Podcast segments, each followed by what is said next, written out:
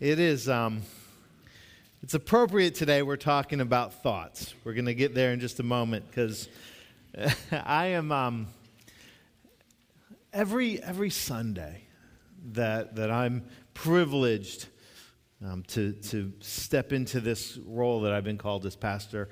Uh, every Sunday's an adventure. Every Sunday's something different. Sometimes it's very subtle. Sometimes it's, it's very significant. Uh, but I'm incredibly thankful that you all cannot read my thoughts. Because I'd be out of work fast. And, um, and so this morning, there, there's, it's funny, no matter how often you do this, and, and those of you that teach or have been in, in professions or callings where you speak a lot, you know, no matter how often you do it, there's just sometimes words just don't come out and they don't come out right. And, and, and I've caught myself this morning and I've tripped over some words. It's just, I've, I've been aware of it. You are aware of it. And this is the thought that goes through my mind because this is what happens when words come out wrong. And I hear it. And, and this is the thought because most of you are, um, you're, you're really too nice to point it out to me. You really are. You know who's, yeah, some of you are going, no, I'll tell you. Um, you know who's not too nice to point it out? My children. It's a game to them. They have, they, they have a scorecard. They love to tell me. So this morning, as I tripped over some words, I went, Oh, dear God, thank you. Ryan and Cassie are not here yet. Because if I do that in the next service, they'll never let me hear the end of it. And um, it just happens. And, and, thoughts that, that, that range through our mind at various times. And, and that's kind of. Uh, what we want to talk about in far more significant ways than that silly little example is, um, is our thoughts, the things that jump into our head all the time in various circumstances, various situations. How do we begin to, to think more intentionally about the thoughts that bounce around in our, our craniums? Now, um, if you're here last week, you you were here for the introduction, if you will, to this series that we're doing, The Tipping Point. Um, small things that, that make a big difference. And we talked about who we wish to be. You know, sometimes we look at other people and we wish that we had the skills and the talents and the gifts that they have. Uh, sometimes we just set our own aspirations, our goals to be more proficient, more gifted, more capable, more able in a variety of areas in our lives, including the spiritual, and, and most significantly, the spiritual. And the underlying theme that we, we talked about last week, which again permeates this entire series, is that truth that it is often the little things that no one sees that leads to the big things that everyone wants. It's the, the things that, that happen that, that are not front and center that that begin to, to shape the manifestation of the gifts that, that God gives that, that sometimes we see in others that we think, man, I wish, wish I had that. And so the little things that no one sees that lead to the big things that everyone wants. And I, and I gave you a homework assignment. I said, find a word, search, search for a word that can begin to frame this season, this year in your life, and, and where God's leading you. Now, now, show hands. How many of you thought of a word this week? Thought of you? All right, some of you back there. Okay. Go Pats. That's not a word. I know there's a few of you. So, so a lot, a lot of you did. Now, for those of you that didn't raise a hand, I'm going to help you out. I've got your word.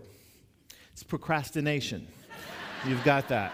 So, uh, or, or I assume you weren't here last week. I'm just, I'm just teasing you. I'm having fun with you. But, but begin. So, so today we're going to continue to build on that. We're going to talk about our thoughts. Because our thoughts begin to shape our words. We're going to talk about words and habits in the next two weeks, but we got to start with the foundation because our words are shaped by our thoughts. Our habits are often shaped by our words. So we're going to talk about those things that sometimes bounce around in our heads. So, I'm going to turn to Proverbs chapter 23. Now, we're going to be in a few places today.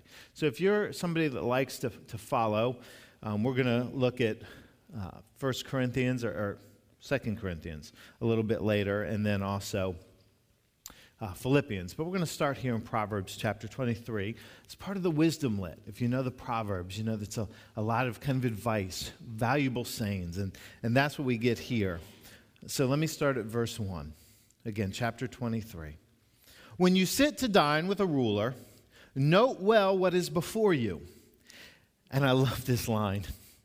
And put a knife to your throat if you are given to gluttony just hold it right there.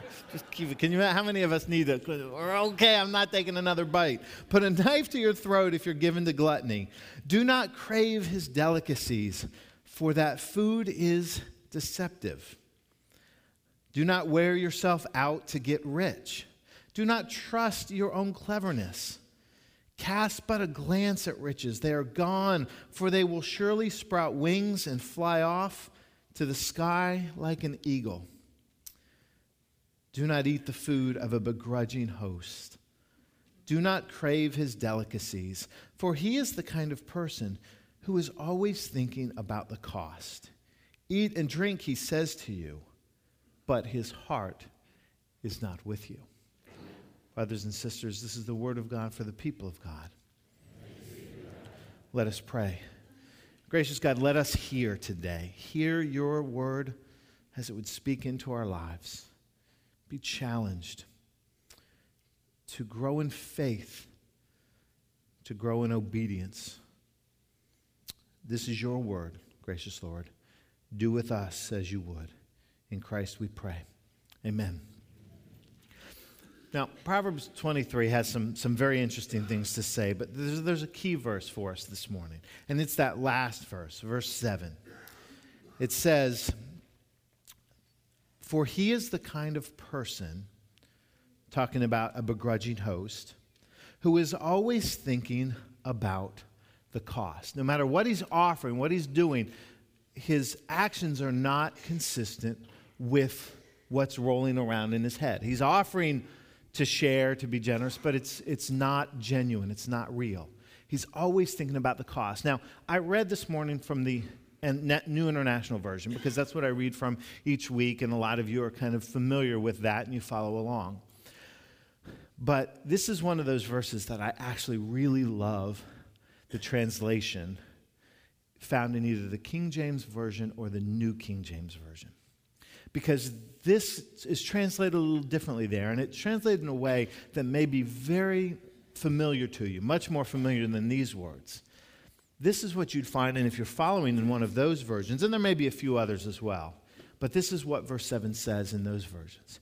He says, For as a man thinks in his heart, what? So is he.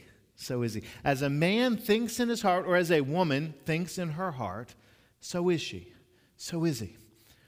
And, and, and the, the lesson, the truth, is that our thoughts, drive our actions. Our thoughts drive the kind of, of people we are, the kind of things that we say, the kind of habits that we live into. It is important to be aware and to be in tune to those things that bounce around in our heads, to, the, to those thoughts that, that, that drive us. In fact, Henry Ford is credited with the, the very familiar saying that goes like this Whether you think you can or you think you can't, you're what? You're right. Whether you think you can or you think you can't, you're right. That, that's how important he understood our thoughts to be and how significant they are. And so, as we begin today, in these moments, to, to evaluate, to examine our thoughts, I want to challenge you in these moments and in the days to come to, to do a thought inventory. I mean, it's, it's interesting and, and kind of a, a play on words, but I wonder how often we think about our thoughts. Do a thought inventory. In fact, if, if you're the kind of person that, that likes to visualize things, this is what I would tell you to do. Take a, a just a number scale, 1 to 10 you know, and write it down. You can take bulletins and you can write one to 10 if you want to. And ask yourselves where your thoughts dominate. For instance, take um, two contrasting realities, such as worry and peace or trust. And ask yourselves on a spectrum of 1 to 10, where do your thoughts dominate on a regular basis?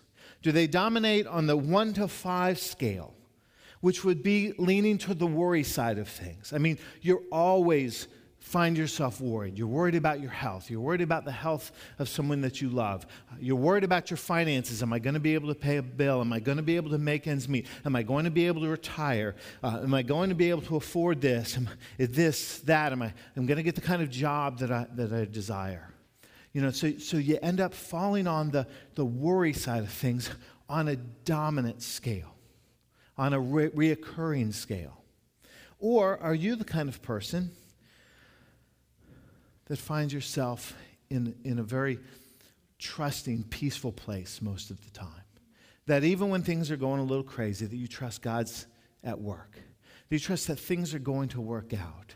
That, that God is, is present and, and even when you can't see the plan or the purpose that God's, God's hand is moving. Do you, do you fall on that side of the scale? And then you just self evaluate. Circle something there. Or let's, let's take another one, maybe even um, more obvious in some ways. 1 to 10 again, negative versus positive. Are you one of those people that have the spiritual gift of negativity? We all know some people that have the spiritual gift of negativity. No matter what the situation is, you can find the dark cloud. You know, that, that no matter what it is, the service is always bad. People are always going to let you down. Your relationships are never good enough. Your raise is never high enough. Your car is never fancy enough. Whatever it is, you can find. The, now, I'm going to the extreme. I'm going to a one right there. Okay, but, but, but do you find yourself on that side of things where it just, and I'll tell you, here's, here's the test. Do you get surprised when good things happen?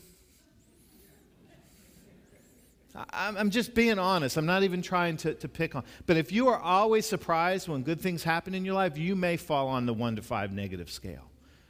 Or are you on the opposite? And we know people like this. Are you positive? Do you, do you fall on that side where you live into uh, the, the, what Paul writes in Romans, that all things work to good to those who love him and are called according to his purpose? Do you find yourself um, seeing the best. You, you walk in to the church and you just you see all the good things that God is doing. Your relationships, you see the best in people and the best in your opportunities, the best of your blessings. Are you on that side? Again, one to ten, where, where do you fall? And then th- there's a lot of these. I, am not covering the gamut of the ways you can do this. You can come up with your own challenges. But, but the, the other one that, that speaks to our spiritual condition is do you find yourself, I, I heard it put as um, worldly or eternal. And, and I kind of read into that more selfish or serving. And, and do, do you fall on a, on a selfish scale? A place where your dominating thoughts are what you can achieve, what you can get. Uh, more money, uh, more possessions, more material. What, what, what is in it for me? Okay, that's, that's the selfish side of the scale. Whenever an opportunity or something comes up, what's in it for me? What do I get out of it? How will it bless and benefit me? On the other side of that is the, the selfless, the serving side. You wake up every day wondering, how can I be a part of what God's doing? How can I bless other people? How can I make a difference in the world? How can I have a positive impact? You know, how can I invest in the things that are eternal as opposed to, as the Proverbs talked about, those things that will flutter away? Where do you fall on that scale. This is the exercise of thought inventory. And here's the truth unless you put yourself on a 10 in each of those categories, you have work to do. I'm not anywhere near a 10 in any of those categories. So I have a lot of work to do. And the reality is that, that those are not stagnant things. And, and I don't mean this as a critical evaluation, there are certainly times in our lives when we're going to fall on the worry scale. That, that we're going to find ourselves more on that side of things because life's come at us in ways that have, have weighed on us. And, and so we're never in one place all of the time. But the reality is that, that we need to begin to become self aware. We need to begin to think about the kind of thoughts that are in our head because they shape us. If, as we understand Proverbs to say, a man thinks in his heart, so is he. A woman thinks in her heart, so is she. Then what we are thinking really, really matters. And it's really, really important for us to start there before we even begin to go with words and with habits. Paul writes in Romans 12, which I read from this morning, he said this he said, Do not be conformed to the world, but be transformed by the what? By the renewing of your mind. By the renewing of your mind, by what God is doing to shape your thoughts. He goes on to say, so that you can, and I'm going to translate, you can discern the perfect will the goodwill of God. You can begin to understand what God is doing in your life. This matters. This is not just um, surface level, this is deep God work that God desires in our lives, the renewing of your mind. So, the, the question rightfully is, is what do we begin to do with this? How do we begin to be shaped? How do we begin to work to be renewed? In the renewing of our mind? How do we begin to open ourselves up to, to begin to, to grow on that scale, to be a people that are more trusting, to be a people that are more giving, to be a people that are more um, positive in, in our walk with Christ and in the way that we're called to serve and live out our faith? And, and there's a couple, I think, profound truths that we need to connect with this morning. I want to read a couple additional scriptures. The first, as I referenced earlier, from uh, 2 Corinthians. It's chapter 10 and says this, verse 3 For we live in the world, for though we live in the world, we do not wage war, war as the world does. The weapons we fight with are not the weapons of this world. On the contrary, they have divine power to demolish strongholds. Now, let's stop there for a second. We have divine power, God given power, to demolish strongholds. The word demolish, dunamos. That's the Greek for demolish, dunamos. It became the, the root word for dynamite. We blow it up. All right, we blow it up. To demolish strongholds. Um, ahorma is the Greek word for strongholds. And it literally means a place of captivity um, or to be captive by deceptive thoughts.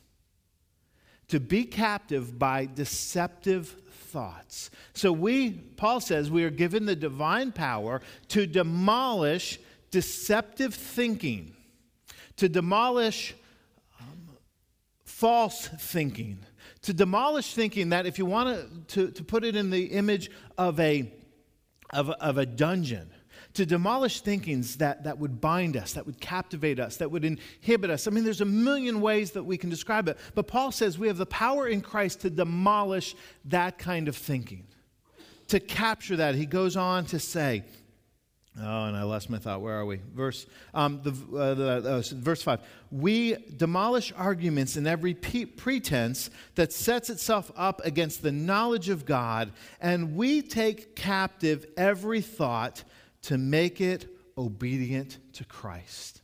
So, what's the first truth that we need to hear? Is we have the power in Christ to take captive false thoughts to take captive those things that would lie to us. Remember how Satan is described in the scripture? He's the father of lies. Speaks into our lives that we need to take captive the false thoughts and make them obedient to Christ to demolish the strongholds that inhibit us, that keep us from living into the fullness of who we are created in Christ to be. Our thoughts are powerfully important. And so we begin to learn how to take those false thoughts captive. I will tell you, in our household, nothing will get me to jump quicker at Ryan and Cassidy than when I hear talk out of their mouth that is personally destructive, false talk. And what I mean by that, I'm not talking about bad words or unkind things. I'm talking about, I'm not good enough to do this. I'm talking about, uh, I'm not uh, worthy kind of statements. There's nothing that I will jump on faster than that self defeating, diminishing of their worth and their value because that's deceptive thoughts. That is talk, which we're going to get to, that is getting rooted in, in thoughts that they need to know are not true. And the truth is, we have those thoughts. We all have those thoughts. I'm not good enough. I'm not worthy. I don't deserve it. I'm not capable. Maybe they've been fed into your mind by another voice, but you need to take them captive because they're not true. And we capture those thoughts. That's why the inventory matters. That's why examining your thoughts matters. Because there are things that are rattling around in our head that Christ desperately wants us to blow up and get rid of because it's not true. It's the father of lies that is speaking things that diminish your worth and your value. We demolish those strongholds. We take captive those thoughts. And we do what? We make them obedient to Christ. We make them obedient to Christ. How do we do that? Well, we redirect them. We redirect our thoughts. We redirect the power of the voices that we allow into our head. Paul writes, I was going to read it, but, but you can reference it in Philippians chapter 4, verses 8 and 9. We've talked about this a lot over the last year. It says, Think whatever is good whatever is pure, whatever is holy, of good rapport, of good virtue, if it is praiseworthy, think upon these things. We redirect our thoughts into the truth that God speaks into our lives. And the truth that God speaks into our lives is that you are so valuable, you are so loved, you are so important, you are so worthy that I died for you that I gave my life for you, that I sacrificed my life for yours. I won your salvation, I won your eternity. And if God speaks that truth into our lives, if God says that I have loved you so much that I sent my son to die for you, how dare any of us allow another voice into our heads that diminishes our worth and our value, that diminishes who we are? Because what we're saying is we are choosing to listen to a voice above God's. And we begin to see things in ways that God doesn't desire. And we begin to see the negative, and we begin to be consumed by worry, and we begin to be consumed by selfishness. Our thoughts matter. And so we begin to, sub- to capture the false thoughts and make them obedient to Christ by what we begin to allow in and what we begin to look for. You think, well, how, how do I do that? because that sounds like a very deep spiritual thing. That sounds like something for, for preachers and giants of the faith. But no, it's not. Remember small things that make a big difference. It becomes a matter of simple steps. Here's a challenge for you. When you wake up in the morning, begin your day with prayer. Begin your day before you grab your phone and check your Facebook, and I'm talking about me before you um, turn on the television, before you read the newspaper, begin your day with prayer. And you think, well, gosh, that sounds awful and awful time consuming. Ah, no, no, no. One minute. If you're not doing it, take one minute. Start your day like this Dear Lord, thank you that I have woken up this morning. Thank you that you have given me the day. Now, Lord, help me seek your will. Seek obedience. Seek to do the things that you've called me to do. It doesn't have to be flowery. It doesn't have to be fancy. It doesn't have to be preacher words. Just, Lord, thank you for today. And help me to see your hand in it. Amen. Get started. And when you're out and about, take opportunities to allow God into your life in whatever ways speak to you. You know, the, uh, when I go to the gym, I listen to music. I have it right here on my arm, piped into my ears. And I have, and I don't listen to only Christian music. Okay, I don't. I believe there's a lot of really good secular music too. There's a lot of really bad secular music, but there's good stuff. But in my playlist is a lot of Christian music because I want God speaking, even in the gym, his words of truth into my life, that I can begin to hear his voice. So that I can begin to look for the things that God speaks, that my thoughts can begin to be framed by him. You know, what are you looking for? It's like a vulture and a hummingbird. Seriously, it's a vulture. What does a vulture find? What does a vulture look for? They look for dead things, and there's no shortage of them. But a hummingbird looks for sweet things, it looks for nectar, and it finds that too. What are you looking for? Because you will find what you're looking for. You absolutely will find what you are looking for. If you're a negative person and you're looking for negative things, there is no shortage of opportunities for you to find it. What amazes me how people in the same circumstances can find the positive things, can find the lovely things. Same place, same time, because of the thoughts and the way that their minds have been renewed and their search has been refreshed. I challenge you to, to examine your thoughts and to allow God to begin to shape them. Take your word, whatever it was, and take it the next step. If you rooted it in a scripture, here's how my thoughts are going, and I'm doing this as you're doing it.